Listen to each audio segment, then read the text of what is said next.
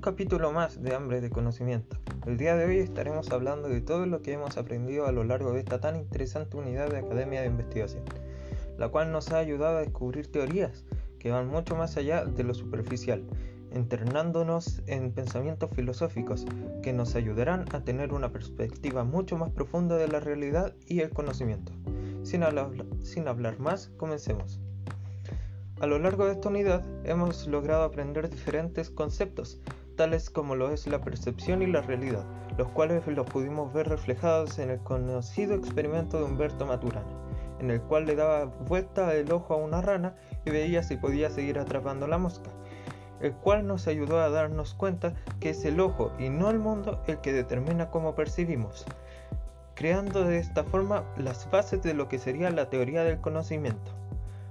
Otro concepto que también vimos fue el de la memoria, la cual tiene por definición la capacidad de retener o localizar los acontecimientos del pasado.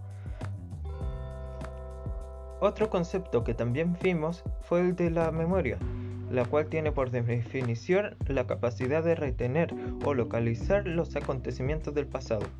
La memoria reconstruye los datos alguna vez percibidos y almacenados, pero también construye o modifica datos almacenados por la influencia de otros procesos cognitivos y afectivos.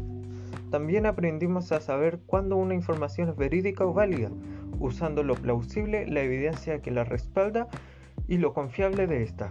Conocimos teorías como la del cerebro en una cubeta y la relatividad del error, gracias a la primera teoría, nos dieron una pregunta para responder, la cual era, ¿cómo nos situamos ante la posibilidad de que toda nuestra experiencia sea una simulación?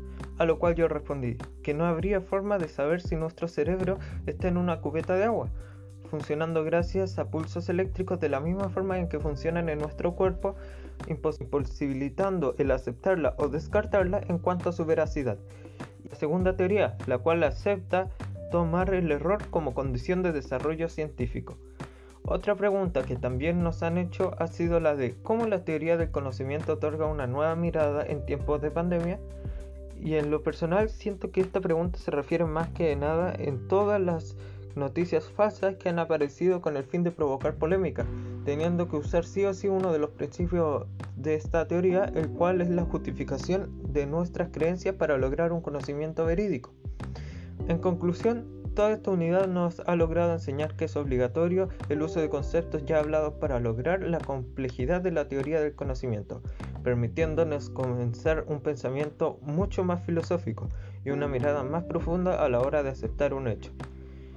Muchas gracias por haber escuchado este podcast y nos vemos en un capítulo más. Hasta la próxima.